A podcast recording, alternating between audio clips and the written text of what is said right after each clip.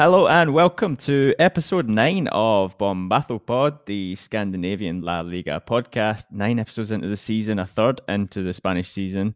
We've come a long way, but there's plenty more left to go. As always, I'm Lee Roden, joined by Alexandra Jonsson. How are you today, my friend? I am great, though I am in Sweden, so it's a bit depressing weather, but otherwise it's okay. yeah, it's a rare uh, coincidence that we both happen to be here at the same time. Um, so today we will well we'll explain in a, a bit that it's going to be a different format because it's the international break. But we should probably touch briefly on the fact that Norway faced Spain a few days ago and took a decent result as well for them, but kind of leaves their group wide open. Um, I was sort of like half watching this game, half watching the the Sweden game, fl- flicking back and forth for obvious reasons because both teams were involved. But from what I saw, and particularly as someone who's originally Scottish, Norway competed pretty well against uh, Spain throughout most of the game. Uh, got a result from it, and Martin Odegaard again was phenomenal. And what I'm considering right now, that the subject that came up when I was watching it and, and in the aftermath, is that he was probably the best midfielder on the pitch, which is quite an incredible thing to say when Norway are playing Spain. I mean, I can't remember if that's ever been the case before. I don't know about you. No, probably not. And uh, I think with with Martin Odegaard, we are kind of in Scandinavian football and Norwegian football, especially walking into a new kind of era. Uh, mm. Where I think because one player, especially in that type of position that he plays, can make such a huge difference um, in the way an entire team and also how well other players around him uh, will end up playing.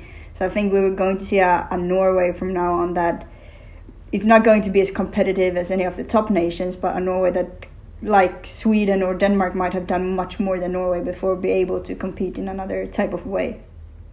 Yep, and it feels fitting actually now that I think about it to talk about Odegaard considering who we're going to be talking about today. Um, so we've talked about this before that we were planning something different for the international breaks, and the idea is basically we're going to look back on some of the historic Scandinavians to have played in La Liga. If you follow us on Twitter at BombathoPod, you'll know that already because we put the first subject of the first special pod out to a poll.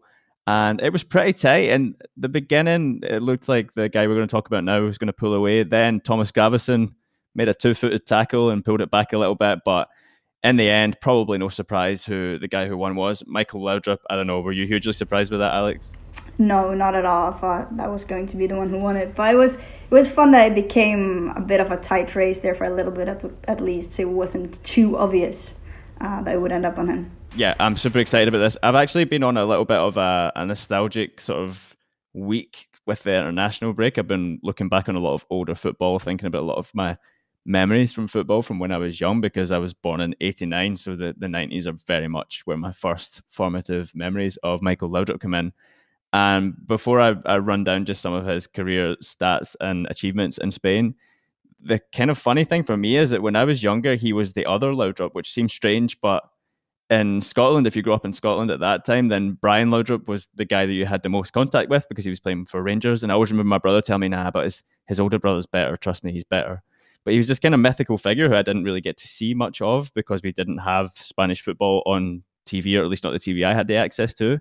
And it was only when I got a little bit older or when you saw the 98 World Cup, which is like the first one that I have memories of, that I really got to see him. But I mean, as you'll find out over the course of this, he's a player who really is unique, and that's not something you can say about a lot of people in the game. But he stands out for a bunch of reasons. His career, first of all, in Spain, we'll go into detail, but five league titles in a row, which is an incredible feat for anyone, let alone for a Scandinavian. And he won four of them at Barca, where he also won a Copa del Rey. And the big one, I think, that the one that maybe stands out to a lot of Barca fans as the most important thing that happened for the club, which is their first ever European Cup. He was a huge part of that team in the early 90s. And then over at Real Madrid, he won a league title, which was their first in five years. And that's not often that that happened to Madrid in those days. Uh, and he also vo- reached the Champions League quarter final with them. And most notably, I think, considering how brief his spell was there, he was voted the 12th greatest player in Real Madrid's history in a poll in the early 2000s. Um, 165 games for Barca, 40 goals. For Madrid, 62 games, 12 goals. And then the, the thing that I think is quite interesting is there's not really great in-depth statistics on the number of assists that he provided because they weren't really counted back in the day. But I think we can both agree that you can safely assume that Michael Laudrup provided a lot of assists at Barcelona in particular, right? Yeah, for sure. Uh, I guess he would probably have won the assist league every season if, if that was counted back then, like it is now. He also managed to transition into a coach in Spain as a foreigner and have pretty reasonable achievements there, most notably at Getafe, who he took to a Copa del Rey final and also took to, I think it was a quarter final of the UEFA Cup where they would eventually go out in quite heroic fashion. Um, all right, so before I get into the will we get into the, the depth of his career, uh, there's two kind of points that I want to have as like debate points, if you like, that we'll come back to later on. So the first one is is Michael Laudrup the Scandinavian who had the biggest impact on Spanish football? And apart from that, is he the greatest Scandinavian footballer of all time? Uh, neither question is unreasonable. I think you can have different opinions on it, but I think we wait until the end of the show and then maybe we can figure out what our opinion is on that. I mean, I think for for Danes, certainly my impression is that he's universally recognized by Danes as the greatest Danish footballer of all time, which is quite a feat when you consider that he wasn't present for what remains their biggest sporting achievement, the the Euro 92 win. But I almost think that the, the way that that happened kind of left even more of a good impression when you, listen to him speaking about it and he said, well, I'd already retired from the national team at that point and then Denmark hadn't qualified. But when Yugoslavia were forced not to go to the tournament and they, they got to go, he didn't think it was fair for him to step in and take someone else in the Denmark squad's place, which I think plays into the the image that I have of Michael Laudrup, which is that he's one of these footballing gentlemen, you know, someone who had some standards and decency. And I think we, we're going to get in more to that later, but that also comes to the, the point why both Barca fans and Real Madrid fans kind of like him even though he played for both clubs, which is very, very unrare, uh, unusual. No, I mean, I, I find it hard to think of many other people who are held in the same esteem by both clubs, but we'll we'll get to why. Uh, one last thing I wanted to say that it sounds kind of ridiculous, but to me, he is like a bridge footballer who bridged the the old and the new in football. He was playing at a time where we were kind of just at the end of a different kind of football and just at the start of the modern football. But when you go back and look at him, I mean, there are a lot of things that stand out about his his qualities as a player that involve skill and intelligence and all that side of the game. But actually, physically, he was pretty strong. You know, you watch videos of him, and he had a decent amount of pace for someone who didn't rely on his pace. He was pretty robust on the ball, and I reckon that he's one of these players who, where he playing now, he could still perform at a high level. And in fact, when he was Swansea coach, which wasn't that long ago, I think he was 48 at the time and his players said he was still the best player in training. So that gives you an idea of how how well he looked after himself.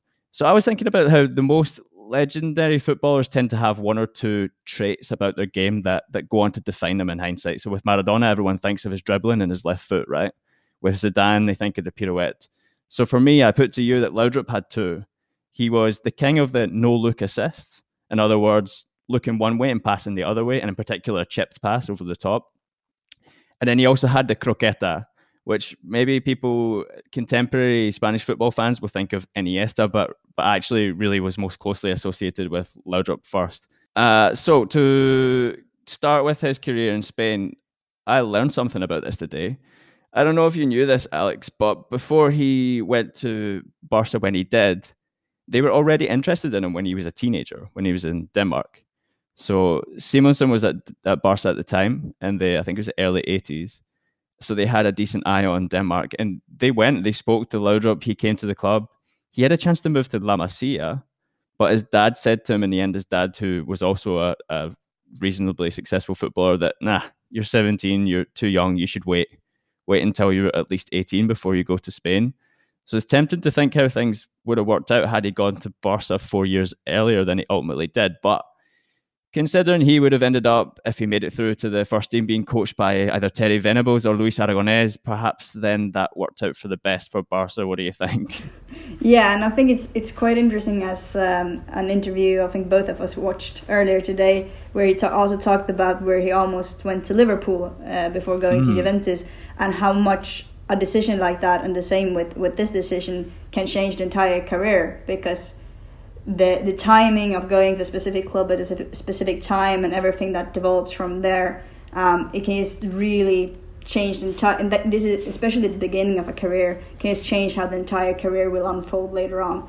Um, and I think he just came to Barcelona at just the right time um, with Johan Cruyff there as well.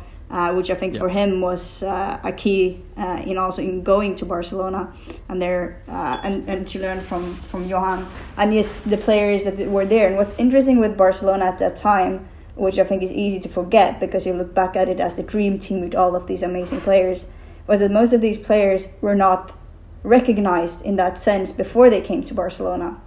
Uh, it was not a team built on stars, it was a team that became stars together in another sense, which I also find quite interesting.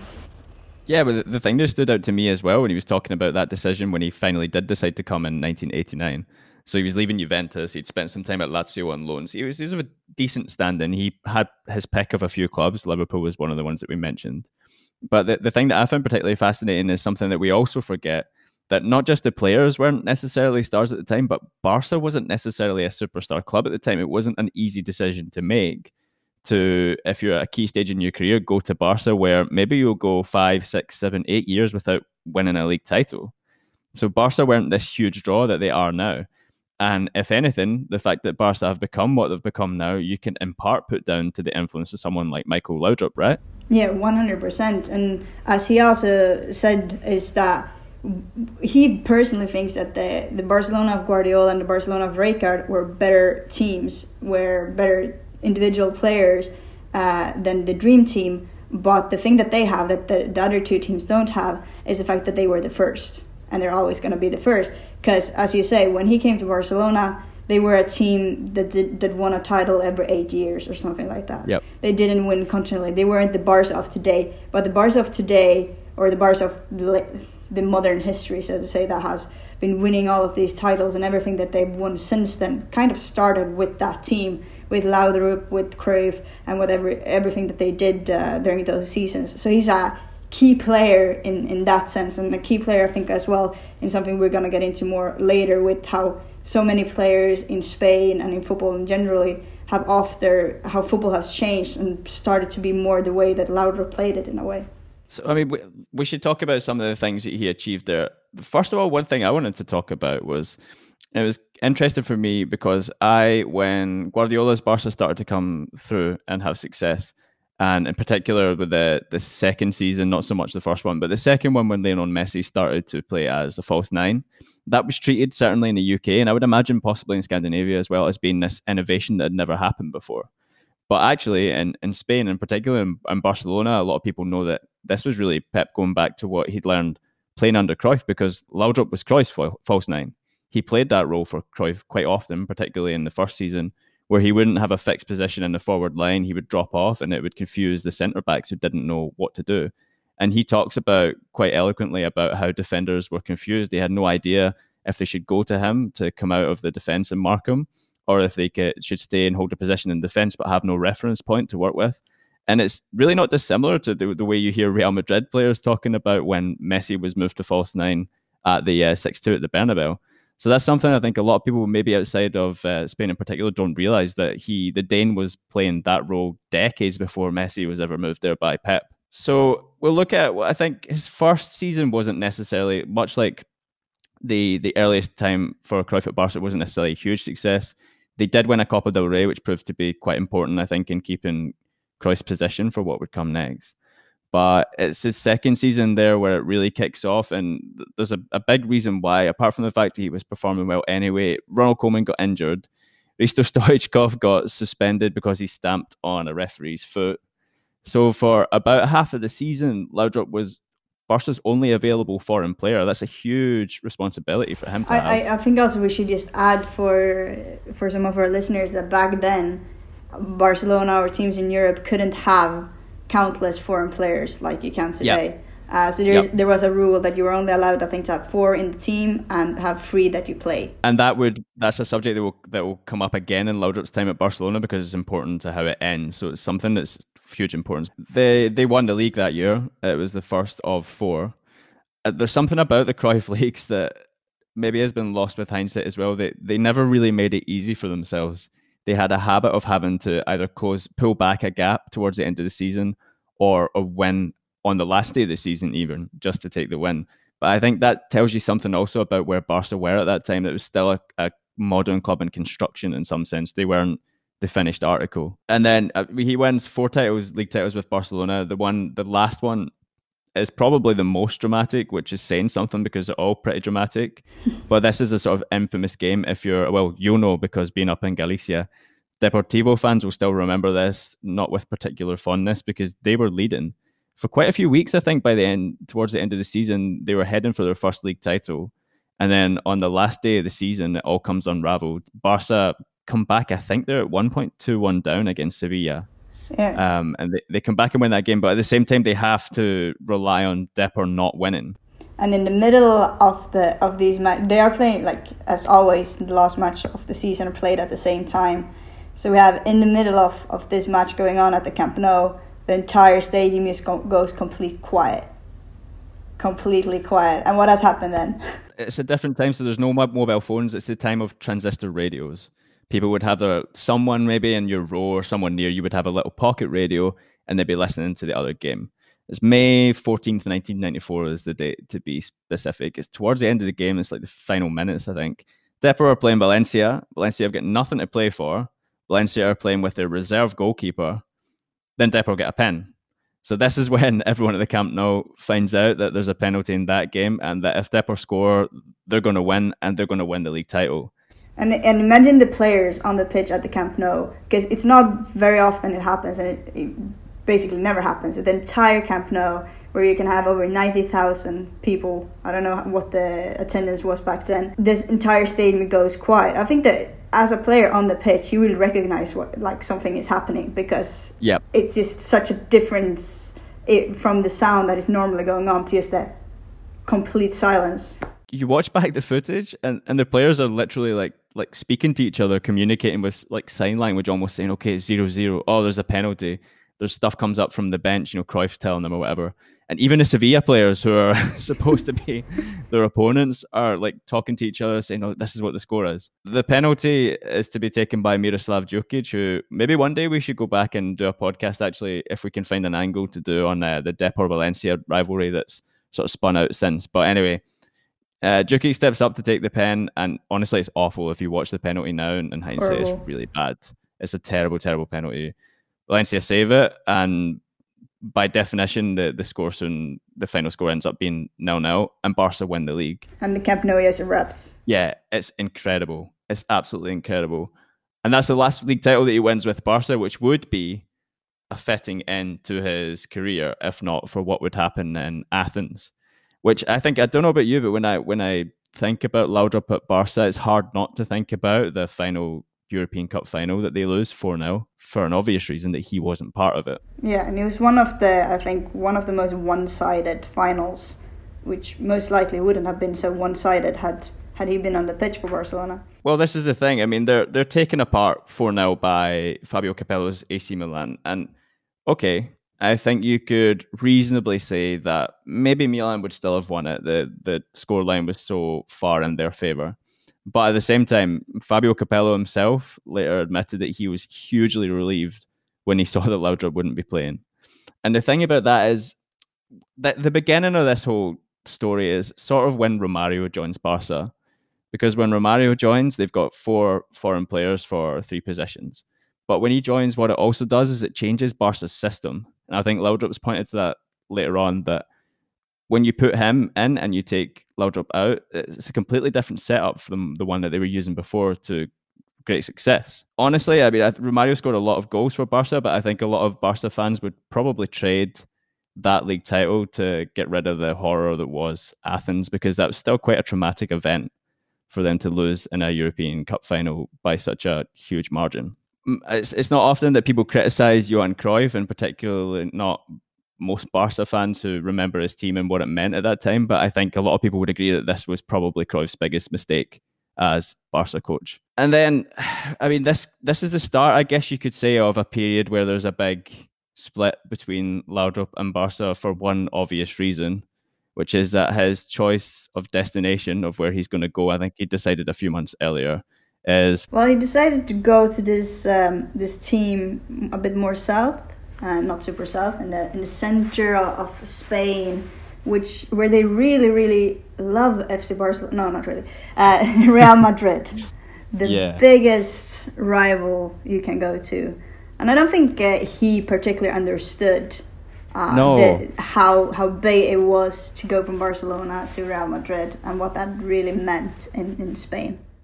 Yeah, I, I think maybe these days it would be hard to believe that, but we have to remember this is a time before the internet, before I would imagine people in Denmark had any access, or if there was any access to Spanish football, it was small. He is someone who comes from a completely different culture, and as he explained as well, when when he came to Barca, Barca were the second team and Madrid were on top. But when he left Barca, things had changed. Barca were on top. So for him, he was taking, in some way, he was taking a step down. And to, to put in here, as you say, come from a different culture, as someone from Scandinavia and you who lives here as well can point in that football in Scandinavia and football in Spain is very different when it comes to how Yep. you look at it. Here it's more a sport. Uh, so if you go from from if you take Sweden for example, if you would go from Malmö to Gothenburg, which is the equivalent of Real Madrid and Barcelona, but in, in Swedish terms, then that is a okay. It's it's a huge thing to do, but it's not the end of the world. It happens all the time, um, and no one really cares because it's sport. It's a football. It's a football decision. Um, it's not a person, nothing personal. Uh, in the same sense as, it becomes in Spain, where football is seen in such a different way, and it's such a different part of the of the culture and and everything that happens around in the country. So I think for someone coming from here, not knowing what it's like in, in Spain in those senses, as you say, that back then we didn't have the internet in the same way that it is now. You didn't have the same exposure of Spanish football and and all of that and how different that was.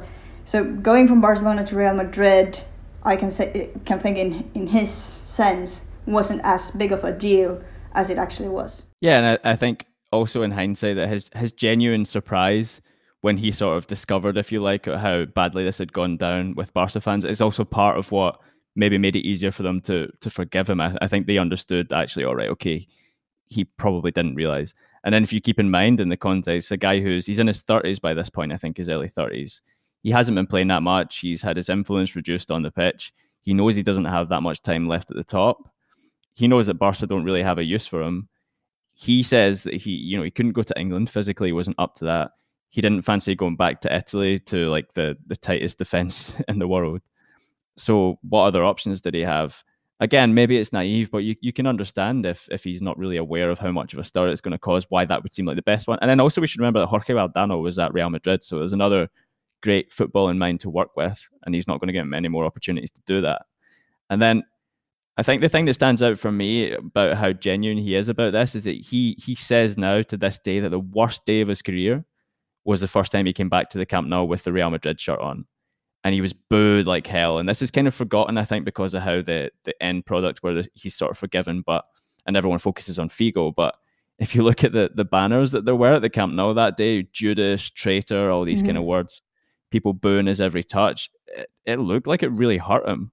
I mean, he, he looked like he genuinely was pretty shocked by that. And I think someone that, that is not prepared for that um, when he does the move, as we've said that he seemingly wasn't, to get back and, and then get that thrown at you and not really expecting it um, Yep. and not really understanding that what it had meant uh, with the move he did.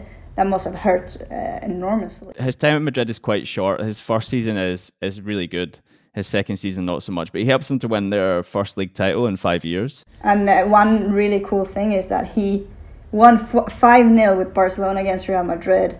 Next season, he won 5 0 with Real Madrid against Barcelona, uh, which no other player can say they have done.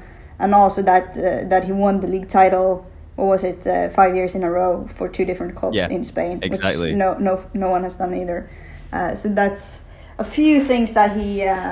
He managed to do um, by doing that change, but, which is very, very impressive. Well, uh, the thing that stands out for me too, also in those 5 0 games, he plays a pretty important role in both of them, so he's not just a passenger. Um, but what stands out for me about his time at Madrid, above all, is that he was there for only two seasons, but still, even still, with that short period of time and with him maybe getting towards the latter days of his peak, he is still so fondly remembered by Real Madrid fans. He still ranks in these votes that they have on the website of their best players. I think he came 12th in one vote of their best players of all time. And this is a guy who won one league title and had like a, a decent run in the Champions League, but he didn't win a European Cup. I think that says a lot. And he was hugely admired by Valdano as well, who was his coach. Yeah, and have you heard uh, the anecdote about him and the Spanish king? Is it true? Uh, I don't know, but let's say it is because it's brilliant if it is. Yeah, it's great. Uh, so, what anecdote is that that Michael Laudrup was sitting at a restaurant in Madrid with a friend, um, telling him about how he was thinking about retiring and leaving uh, Real Madrid, and the king of Spain happens to be sitting at the table next door, or something like that, and overhears it. Uh, comes by and, and whispers to Laudrup well, that would be good because then I will be the only king in Madrid, or in, which is brilliant. So I, I really hope it's true because it would be amazing. yeah, but I mean that again that hammers into it. Like people in Madrid love him. Yeah. The same way that people in Barcelona loved him, people in Madrid love him, and that's really, really rare. We can't overstate. I mean, okay, now we should explain as well. How did he redeem himself with Barca? So there's a moment that's absolutely huge in this, and I, I urge everyone who's listening to go and look on YouTube to see if they can find a footage of this. I'm pretty sure it's it's available. It's 1999. It's the tribute match to Cruyff's dream team, and Michael Laudrup plays for Barca. It's the first time he's back in a Barca shirt. He's previously been back, as we said, in a Real Madrid shirt and booed. And when he walks out of the Camp Nou, the cheers are huge. I mean, people are roaring for him. They're chanting his name it, there's some footage where they cut to the banners and there's a banners that read like Laudrup or Laudrup Legend. And then there's one that says to the people who booed him and boo him today. And by the way, that didn't happen. Forgive them because they don't know what they're doing. Your memory can't be erased. And then the footage from TV, I think it's TV3, the Catalan broadcaster, cuts to him and he looks like he's about to break down in tears. It's such a huge moment for him, I think. Because again, as we said, I really don't think he understood what he had done in the eyes of the fans. And to get that forgiveness obviously meant a huge deal to him.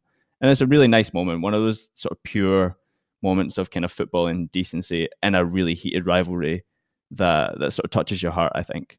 Yeah, he just shows that class and, and being that type of person that he is as well uh, goes above and, and shows that, like, how he is as a person helps, I think, as well for. Uh, for the Barca fans to forgive him because they, they see him more as the amazing Laudrup than a traitor or anything like that. And yep. I think if we we're not going to go into detail to it, but I think there's a lot of people you see ask why do Barca fans hate Figo so much, but they don't mm. with Laudrup.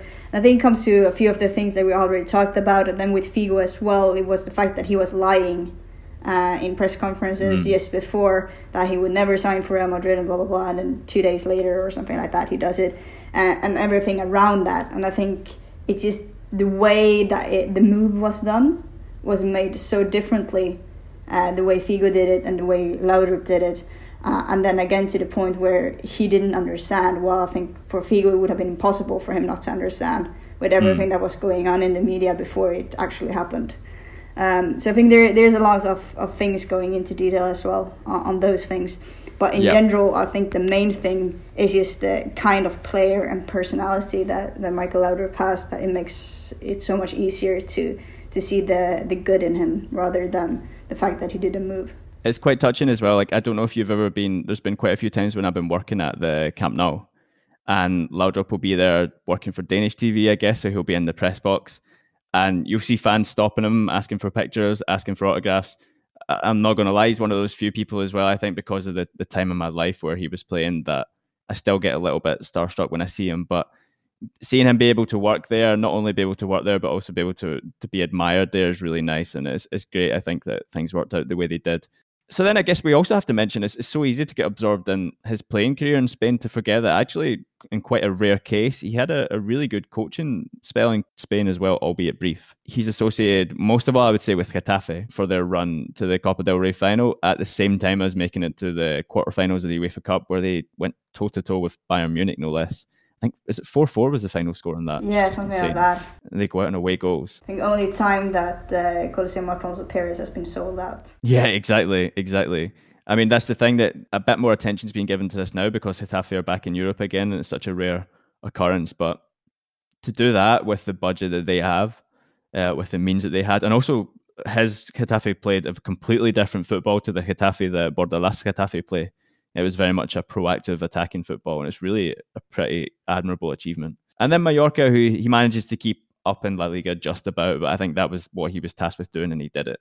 Yeah, and then I think there was uh, a lot of things going on behind the scenes that really didn't have to do so much with him that that made things go the wrong yep. direction for Mallorca, and he left before everything collapsed. To to be honest, so the things he did at the club was very very good and well received. I'd say. He seems to me to be one of these coaches who, I mean, if we add it's not La Liga related, but obviously he won a trophy with Swansea, which is a huge achievement too.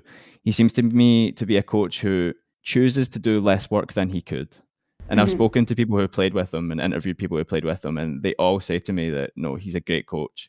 We we wish he was coaching more, that he was doing more, but it seems like he's more focused on his family. I think he really regrets not spending as much time with them as he would have liked to because of his playing days. So I have no doubt that he could have been doing more and perhaps more high profile jobs. But again, classy on the pitch, classy off it. I think he's got to a stage in his life where he has different priorities. But I would love to see him back in Spanish football. Beyond what he did on the pitch, what he did as a coach, there's a sort of third facet to Laudrup's impact that we have to touch on. And it's something that you touched on at the start of the podcast. It's his legacy on other players and his contemporaries, how they speak about him, what they think about him. And I mean, no less than arguably the greatest Spanish footballer of all time, considers Laudrup to be the greatest player in history. Andres Iniesta. That says something. And it's not just Iniesta either. If you if you look at Barca, if we start there, um, and at La Masia and both Iniesta and Xavi, they were both looking up a lot to to Guardiola, but in Iniesta's case, especially more to Laudrup. And and Xavi would, I remember reading that he would after his own trainings at La Masia were done he would run to the first team pitch to just sneak a peek because there was two players he wanted to look at and it was Laudrup and, and Guardiola. And I think Guardiola as well looked up to Laudrup quite a bit. Um, and then Andres Iniesta, of course, he had the, a poster for Laudrup in his uh, mm. bedroom in La Masia.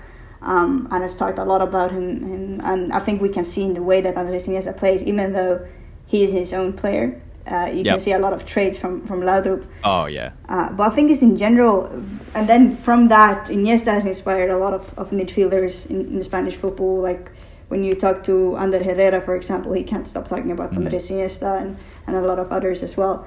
Um, but I think in, in general, if we look at Spain in the last uh, last few years, there's been so many great midfielders over the years, and that's what you think of when you talk about Spain post 2008, mm-hmm. um, the Euro there, is the, the midfielders that have grown up. And that kind of, in a way, I think that if you look at the, the older of those, the Iniestas and Xavis, etc., uh, Cazorla, they were looking at Laudrup.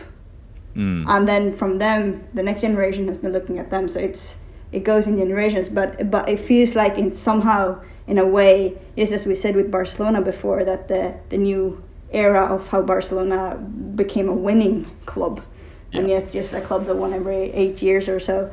Started with the dream team, and, and when Laudrup came there, I also feel like looking back, it feels a little bit like the midfield type of footballers in Spain started a bit with Laudrup coming and playing La Liga. Yeah, that's a really good point, actually. It does feel like that archetype that ends up going on to define Spanish football can, in many ways, be traced back to him. On the subject of Pep Guardiola, there's a story that Guardiola cried when he found out that Laudrup was leaving Barca and again, he's one of these people. A lot of people have said a lot about him, but Pep said he couldn't believe that Laudrup was never named best player in the world. Cruyff said that when he plays, it's like a dream, like magic or an illusion.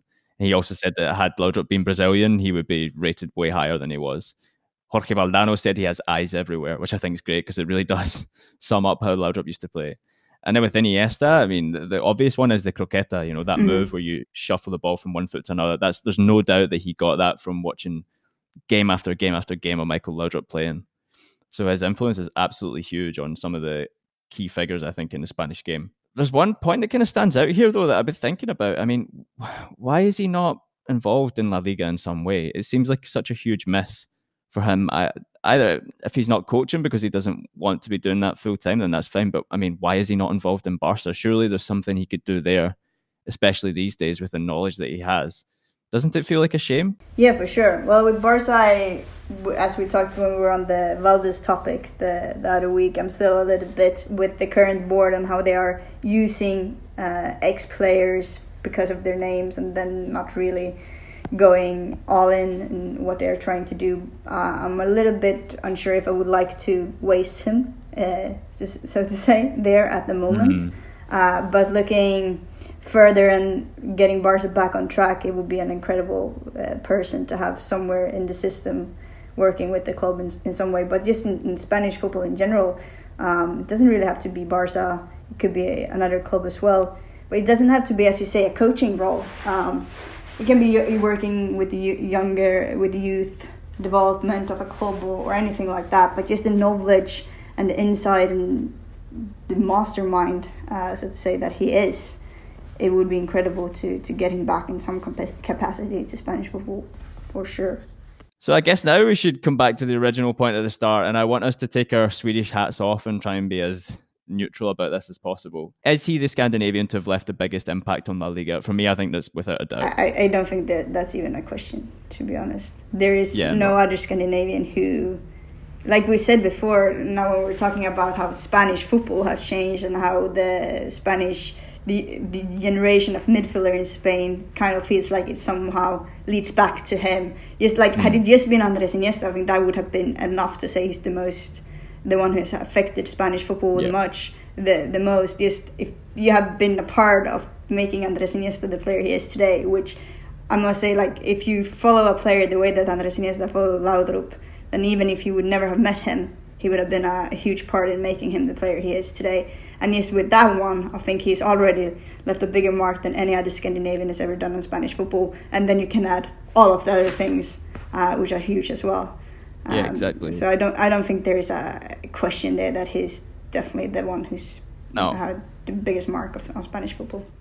Yeah, I mean, I think before you even consider that he had success as a coach, even just as his legacy as a player has already puts him there. Mm-hmm. And then there's also this thing that that just struck me as well is that he's almost stopped being Danish in the eyes of Spanish football. He's so synonymous with Spanish football that the concept of Michael Laudrup being a Dane doesn't even necessarily have to come up, you know? He's so so part of the Spanish football as a legacy. And then there's the other question, which is always a, a hard one to answer because context, different time periods, but is he the greatest Scandinavian footballer of all time? Whether you agree or disagree, he at least has to be up there. No, but I think he, he probably is. Uh, to be honest, it's just to listen to these great, great players uh, in history who's played with him or has watched him and how they regard him. Because uh, I think sometimes it's sometimes it's more interesting to hear uh, the best at football, the best players, the best minds, the best coaches and those regards him as one of the best mm. in the world in, in history. Um, so in that sense, there is no other Scandinavian really. I don't know. There probably it's Zlatan, but he's not really up there that high uh, in that regard either. I think the thing with with Laudrup is though that he's not been talked about as much or been recognized as much. Um, I think Zlatan has probably a bigger media coverage that has it has to do with time as well, but it also has to do with how they are as people. And uh, Laudrup as a player and as a person is quite selfish, self not blah, blah, not selfish. Selfless, yeah. Selfless exactly. is the word. Thank you. Um, and also, he wasn't the the typical goal scorer. His position on the pitch was uh, wasn't the one who steal the headlines in the same way. Yeah. Uh, so in those senses, I think he he can be a bit underrated. Uh, but for me, I, I, would say that he's the best Scandinavian probably that there in history. I think I agree, and I think everything that you said really nails it for me. That had he been playing ten years later, I don't even think this would be a doubt. But I think he's still criminally underrated by some people, by but by the people who knew who he was, who really, let's face it, are the people we should be paying attention to. None of them underrate him. And then there's also this fact that so he was playing just at the time when when football was sort of transitioning into this modern period, so it was starting to get physically demanding. Uh, people were starting to look after themselves more, and he was competing at that level.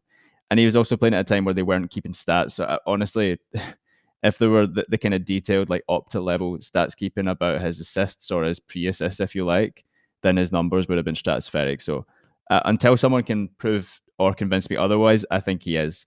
And actually, though, that would be an interesting one for for you guys. The people who listen to the pod can tweet us at Pod and let us know if you agree that Laudrup's the greatest Scandinavian footballer of all time, and if not, who and why.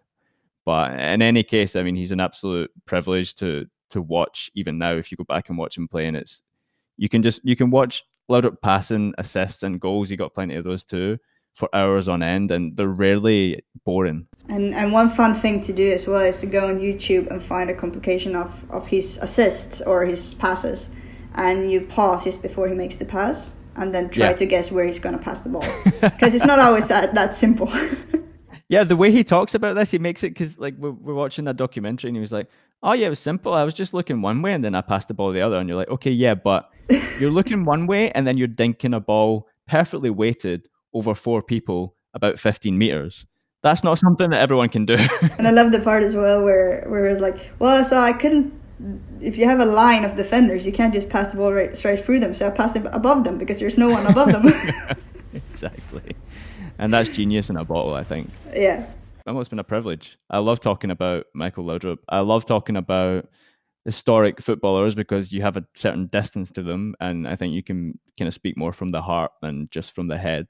And let's face it, we all are in football for the heart as well, not just for the the analysis. We should say also that Sweden are playing Spain this week, so next week's pod we'll have all the usual looking back on La Liga, what's happened in La Liga, but I'll also have a report from the Sweden Spain game here which, well, touch wood, hopefully Sweden get a result from. But in any case, we should hopefully see Alexander Isak in action at the minimum. Until then, any closing notes, Alexander Jonsson?